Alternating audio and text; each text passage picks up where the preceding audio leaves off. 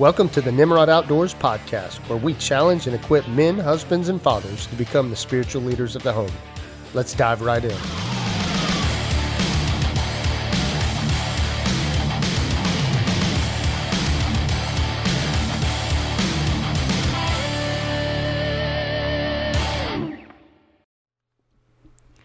Welcome to the Nimrod Outdoors podcast. Who is Nimrod Outdoors, anyways?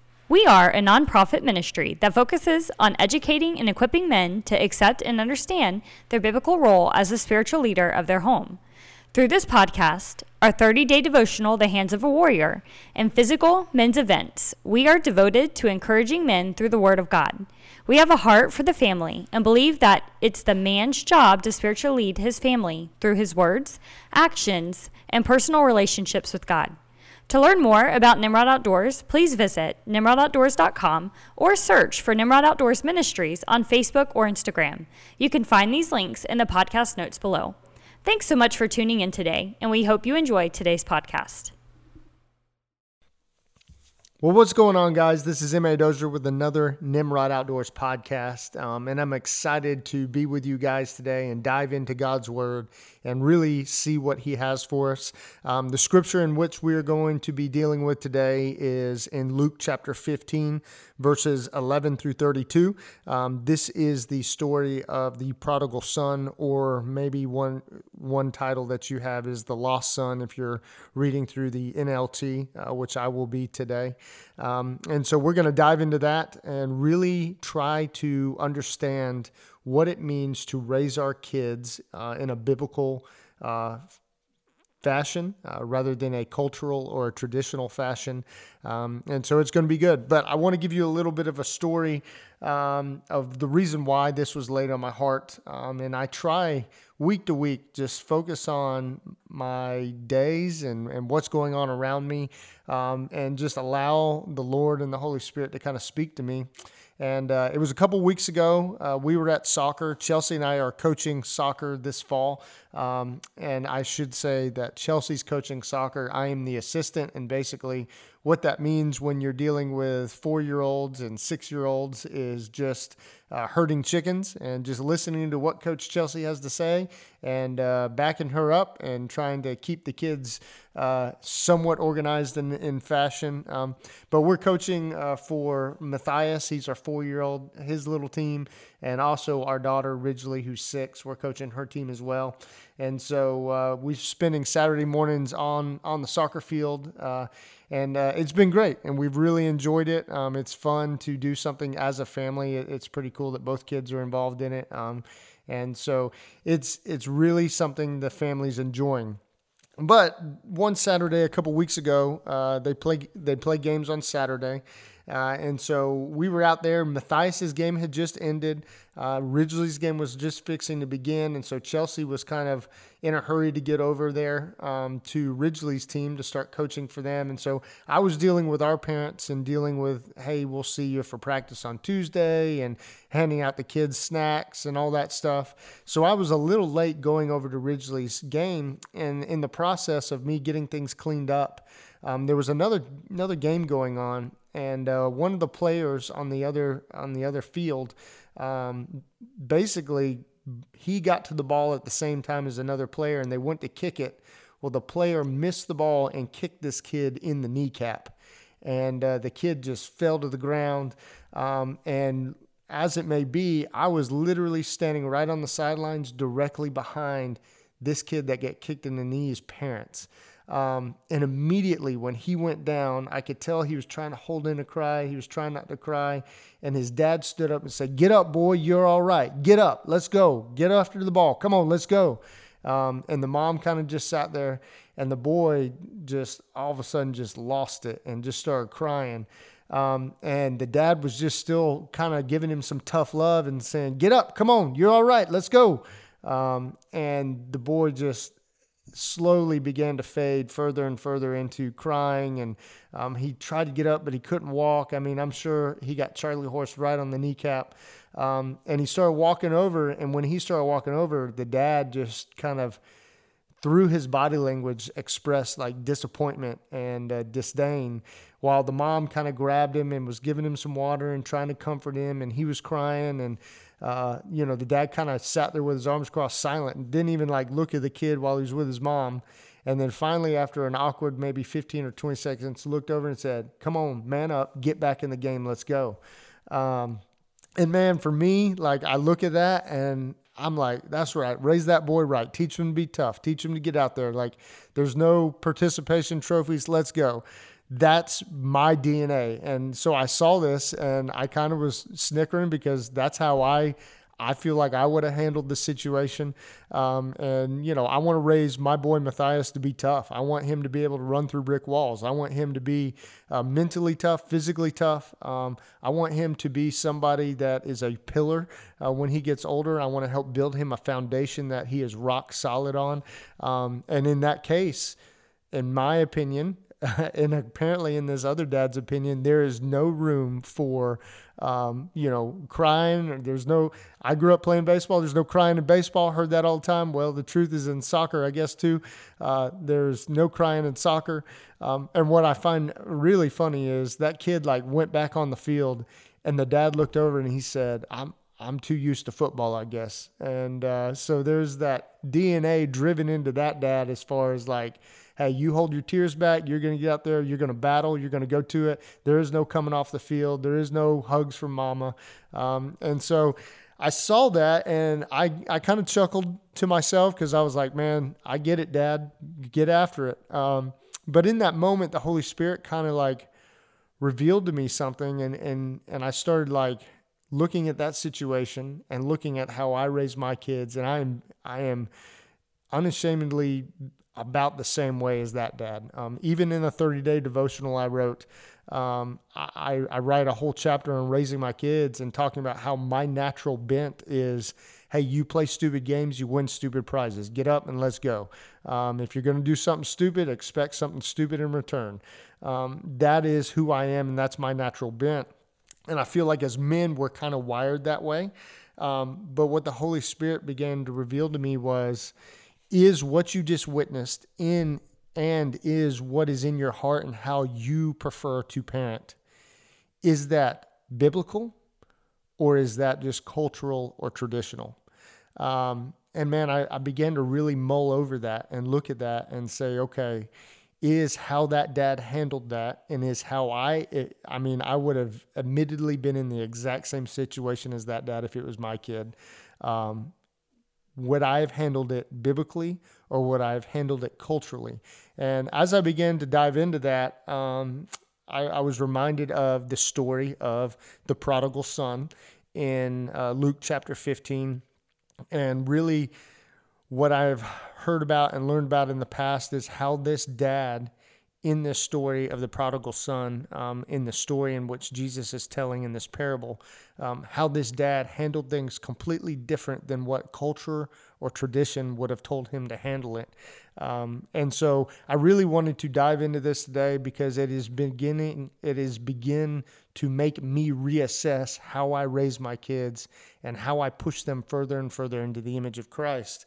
Um, and so, really, the two questions I have, and I'll reiterate them, I kind of just said them earlier, but is how and through what lens am I raising my kids? Am I raising them through a biblical lens or am I raising them through a cultural lens? Um, and so let's dive in. Now that we have those questions, let's dive into Luke chapter 15, verses 11. Uh, I'm going to read 11 through 23 to start off with. Um, and it says this To illustrate the point further, Jesus told them this story.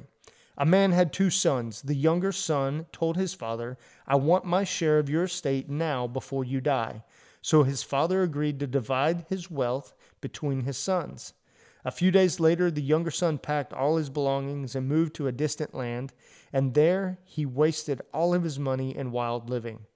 About the time his money ran out, a great famine swept over the land, and he began to starve. He persuaded a local, a local farmer to hire him, and the man sent him into his fields to feed the pigs. The young man became so hungry that even the pods he was feeding the pigs looked good to him but no one gave him anything. When he finally came to his senses, he said to himself, At home, even the hired servants have, have food enough to spare, and here I am dying of hunger. I will go home to my father and say, Father, I have sinned against both heaven and you, and I am no longer worthy of being called your son. Please take me on as a hired servant.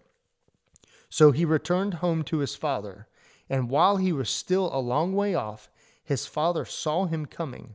Filled with love and compassion, he ran to his son, embraced him, and kissed him. His son said to him, Father, I have sinned against both heaven and you, and I am no longer worthy of being called your son. But his father said to his servants, Quick, bring the finest robe in the house and put it on him. Get him a ring for his finger and sandals for his feet, and kill the calf we have been fattening. We must celebrate with a feast. For this son of mine was dead and now returned to life. He was lost, but now he is found. So the party began.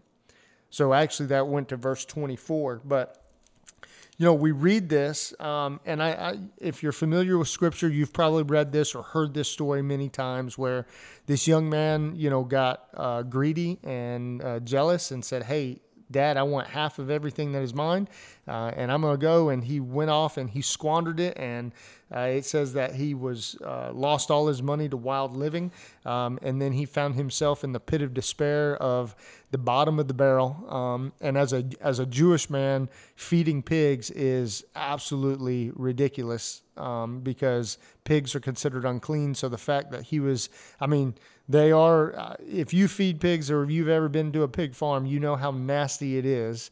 And then, even in Jewish tradition and culture, it was even nastier because they considered pigs to be an unclean animal. And so, by even touching them, uh, you were considered spiritually unclean. And so, for him to get to that point was is pretty unbelievable. Um, but I don't really want to focus on the son here. I want to focus on the father and really focus on verses 20 through 24 and what the father did and how the father handled the return of his son. And so it says in verse 25, it says, And while he was still a long way off, his father saw him coming.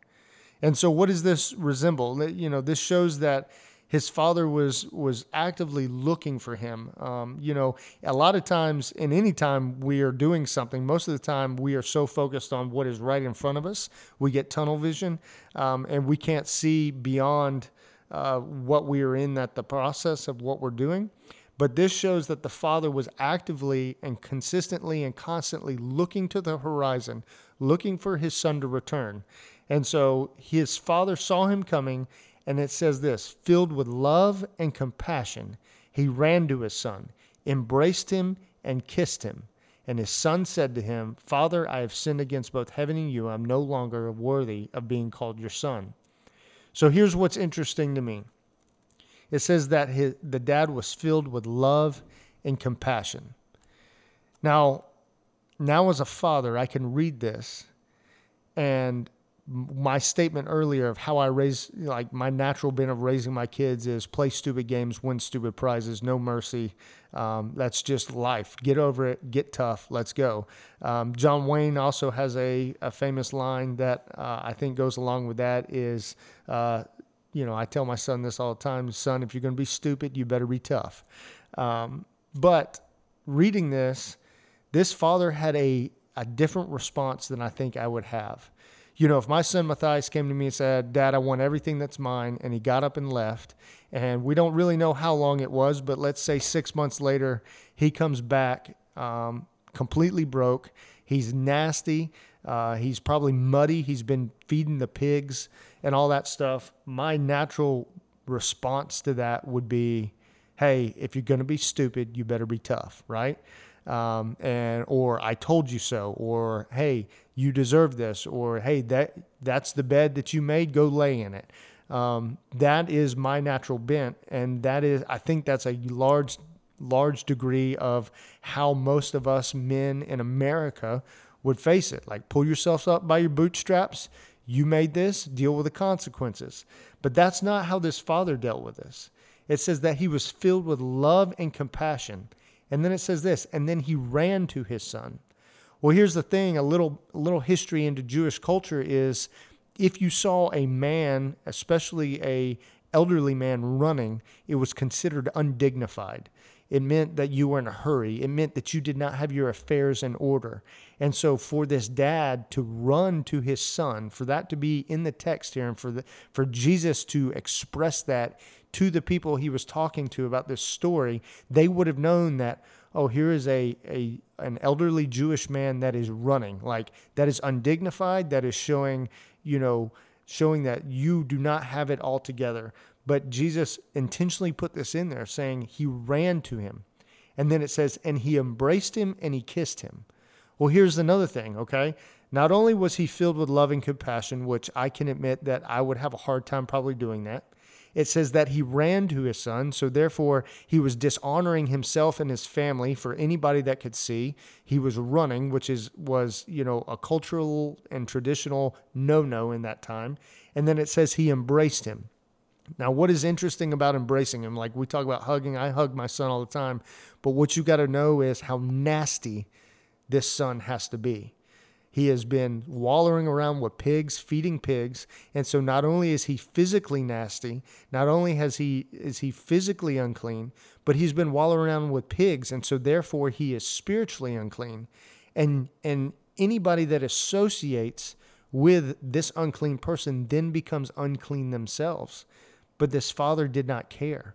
This father did not have any desire to do nothing but love his son. And so he embraced him, which again, that is against cultural and traditional, you know, bounds in that time. And then he kissed him. So not only did he embrace him and, and take in all the nastiness and the odor and the, the slop of pigs and become physically unclean. He became spiritually unclean. And then he took it a step further and he planted a kiss on his son. And so, therefore, putting the lips to the nastiness itself, you know, that, is, that goes against the grain of society. It even goes against the grain of society today, much less the Jewish culture then. And so you see this dad that even though he has a son that is very deserving of shame and punishment, and even the son himself said, I am no longer worthy to be called your son. Let me be a servant. This dad lavishly gave love and compassion and defied all cultural and traditional practices in the pursuit of loving and raising his child. See, what did he do? He ran to him, he embraced him, and he kissed him. He took everything of cultural and tradition and threw it out the window and really ultimately showed the love of Jesus to this son, no matter what this son had done. And so I think a lot of times when I'm raising my kids, you know, I've been brought up by my dad, right? My dad, my granddad, those are the men that have kind of shaped me. Our culture shapes us and how we raise our kids. Um, if you look at different cultures around the world right now, everybody kind of has a different perspective on raising their kids. And I think a lot of times, and even in the past six years, you know, my oldest is six. And the past six years, I look at raising my kids and I look at, you know, what does it look like to have good kids or be good parents? Man, a lot of what I have held up on a pedestal is is cultural. It, it is what society deems as being a good parent. Like, yeah, I want my kids to say yes, ma'am, no, ma'am. I want them to be respectful. I want them to take ownership of things. I don't want them to lie. I don't want them to, you know, do these things that go against society's grain. But ultimately, is my main focus on building them into the the perfect kid in the eyes of the American society, or is or is my main focus in building them to be the perfect kid quote unquote perfect kid in the eyes of God? And what does that biblically look like? And does that mean that in order to raise them biblically, I have to drop cultural and traditional mindsets on occasion in order to build them up? Is it in my life, will there come an instance in which I have to shame myself, just as this dad did by by running to meet his son. That was a cultural shame. That was a cultural no no.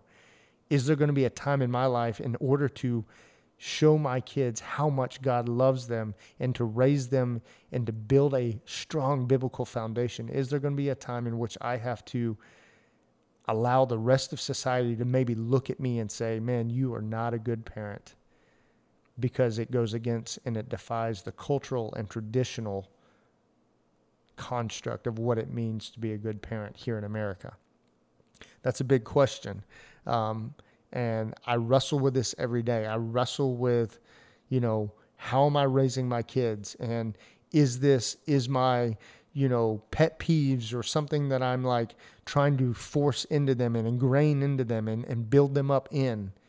Is it rooted in God and is it rooted in the gospel? Or is it rooted in the cultural and traditional ways of the American the American mindset.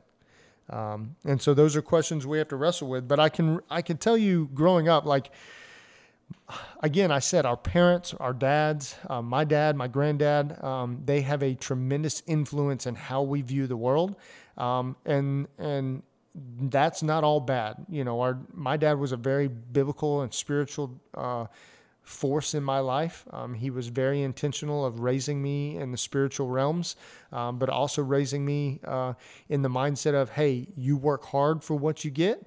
Um, you know, hard work pays off. Um, hustle. Uh, you know, I.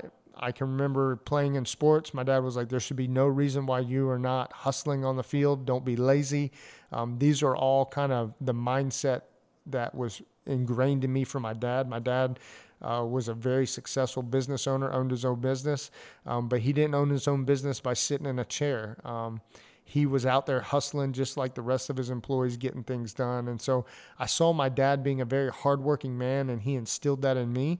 Um, he instilled integrity and character in me. Um, and so those are great things. I'm not saying that we should just take everything that our dads have done and throw it out the window. Um, but we have to start viewing how we raise our kids through the lens of the gospel and through the lens of how God created us and how God loves us.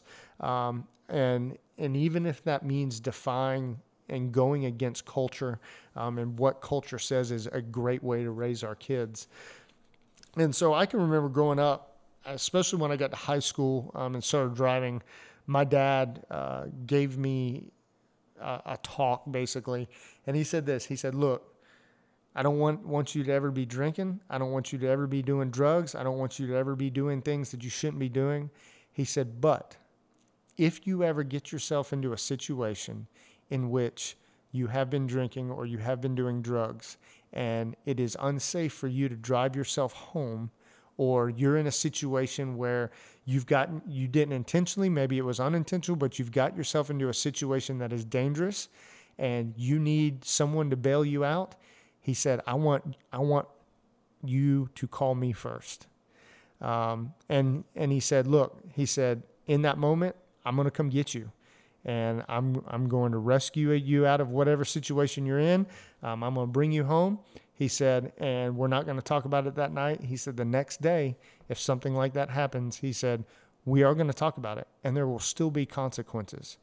But he wanted, he wanted me to know that he loved me enough that he would squelch his anger and he would put off the consequences of, of my actions until he knew I was back home safe.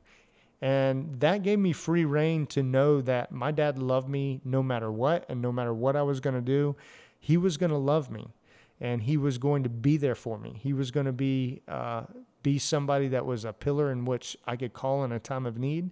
Um, and here's the truth of the matter: I was a really good kid, and so I never, never had to take him up on that offer.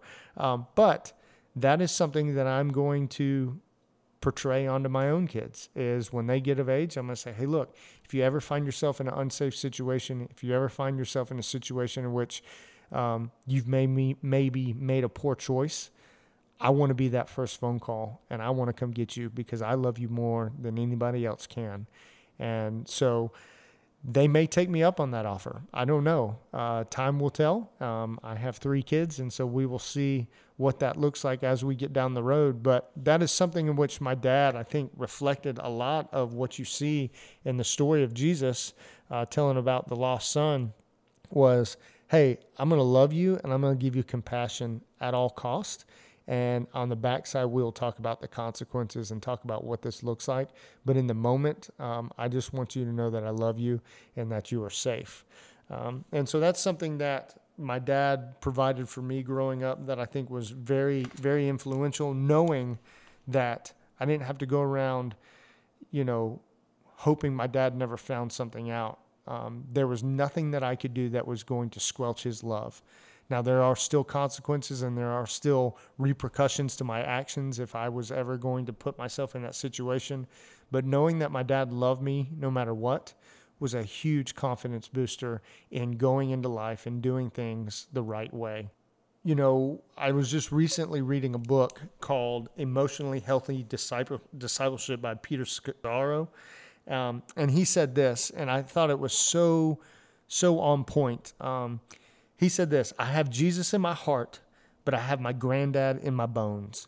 And so, what Peter Scazzero was trying to say here is, is we may have given our life to the Lord and we may be doing everything we can to pursue Jesus, but we still have this upbringing of culture and upbringing of our parents and our dad and our granddad, and there's a traditional family family lineage there in which, hey, uh, you know, this is how the Doziers do things, or this is how the Smiths do things, or this is how, you know, insert your family last name there.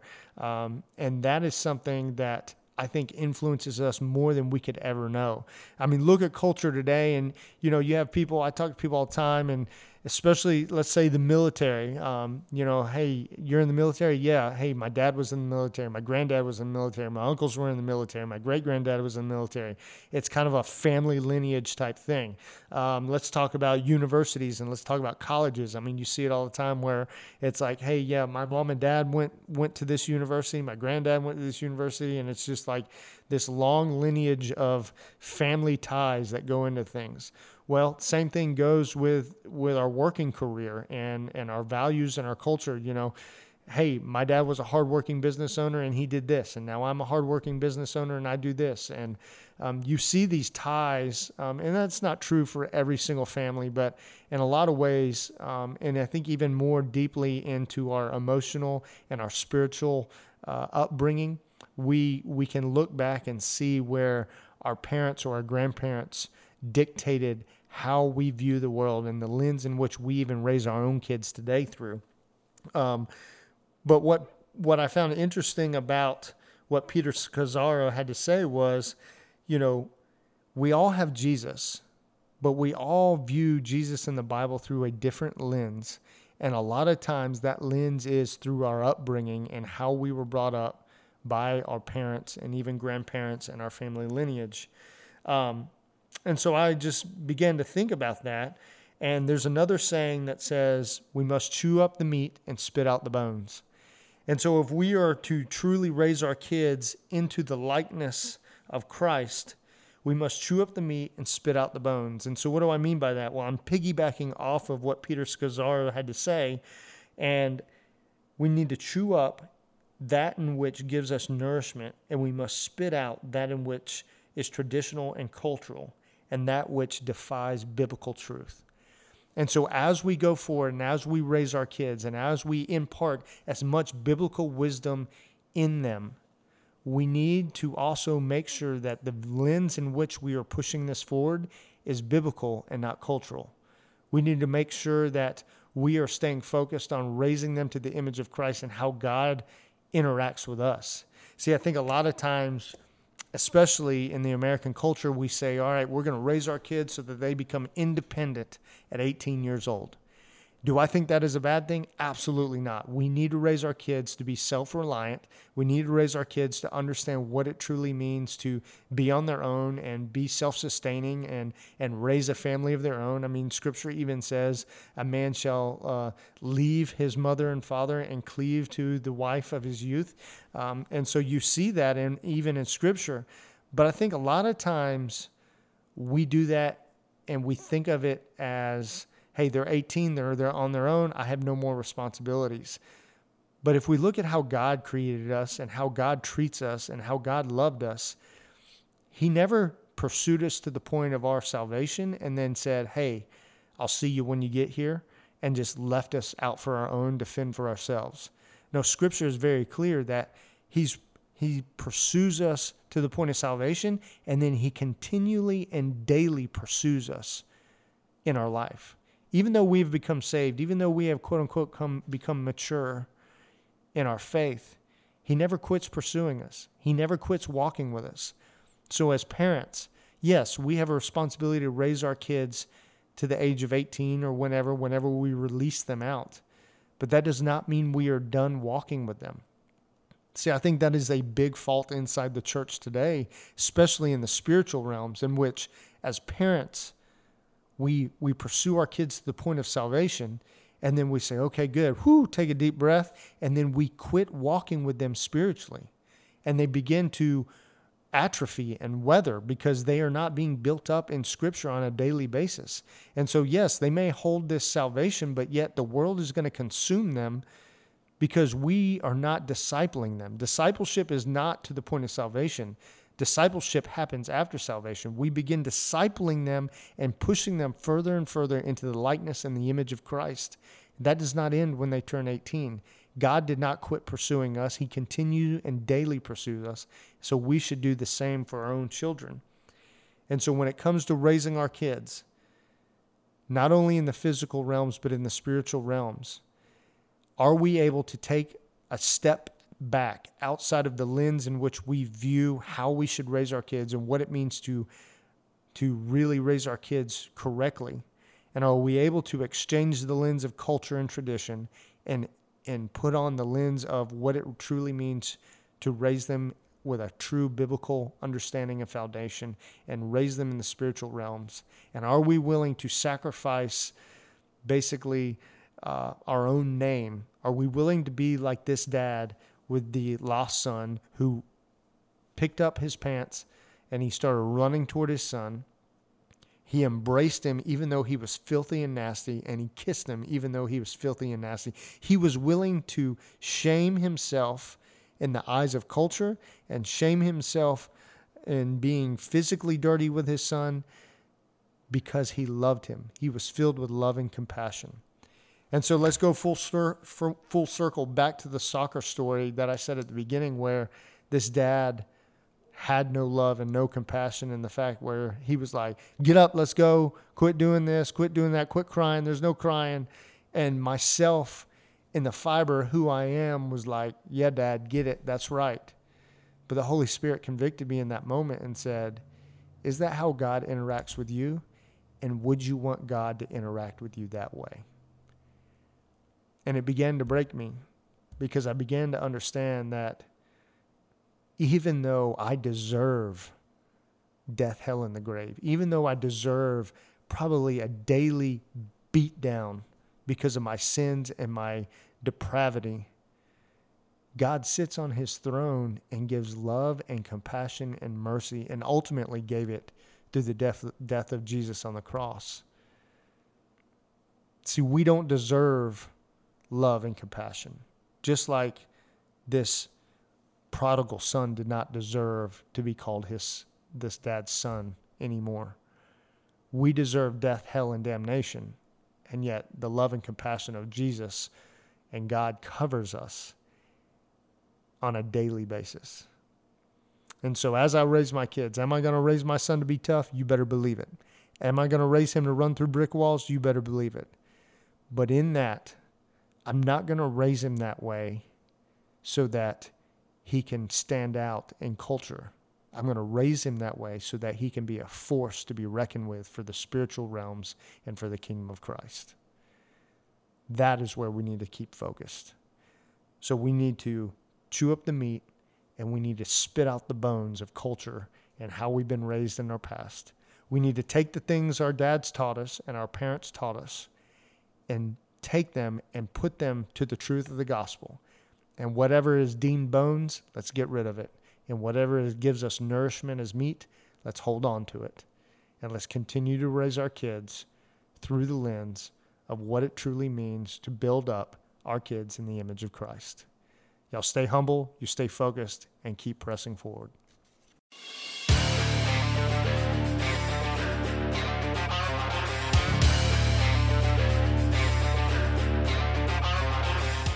Thank you for joining us today. We hope you enjoyed the message. If you would like to learn more about the ministry of Nimrod Outdoors, find us on Facebook or look us up at nimrodoutdoors.com. We hope you have a great day, and we hope to see you next time.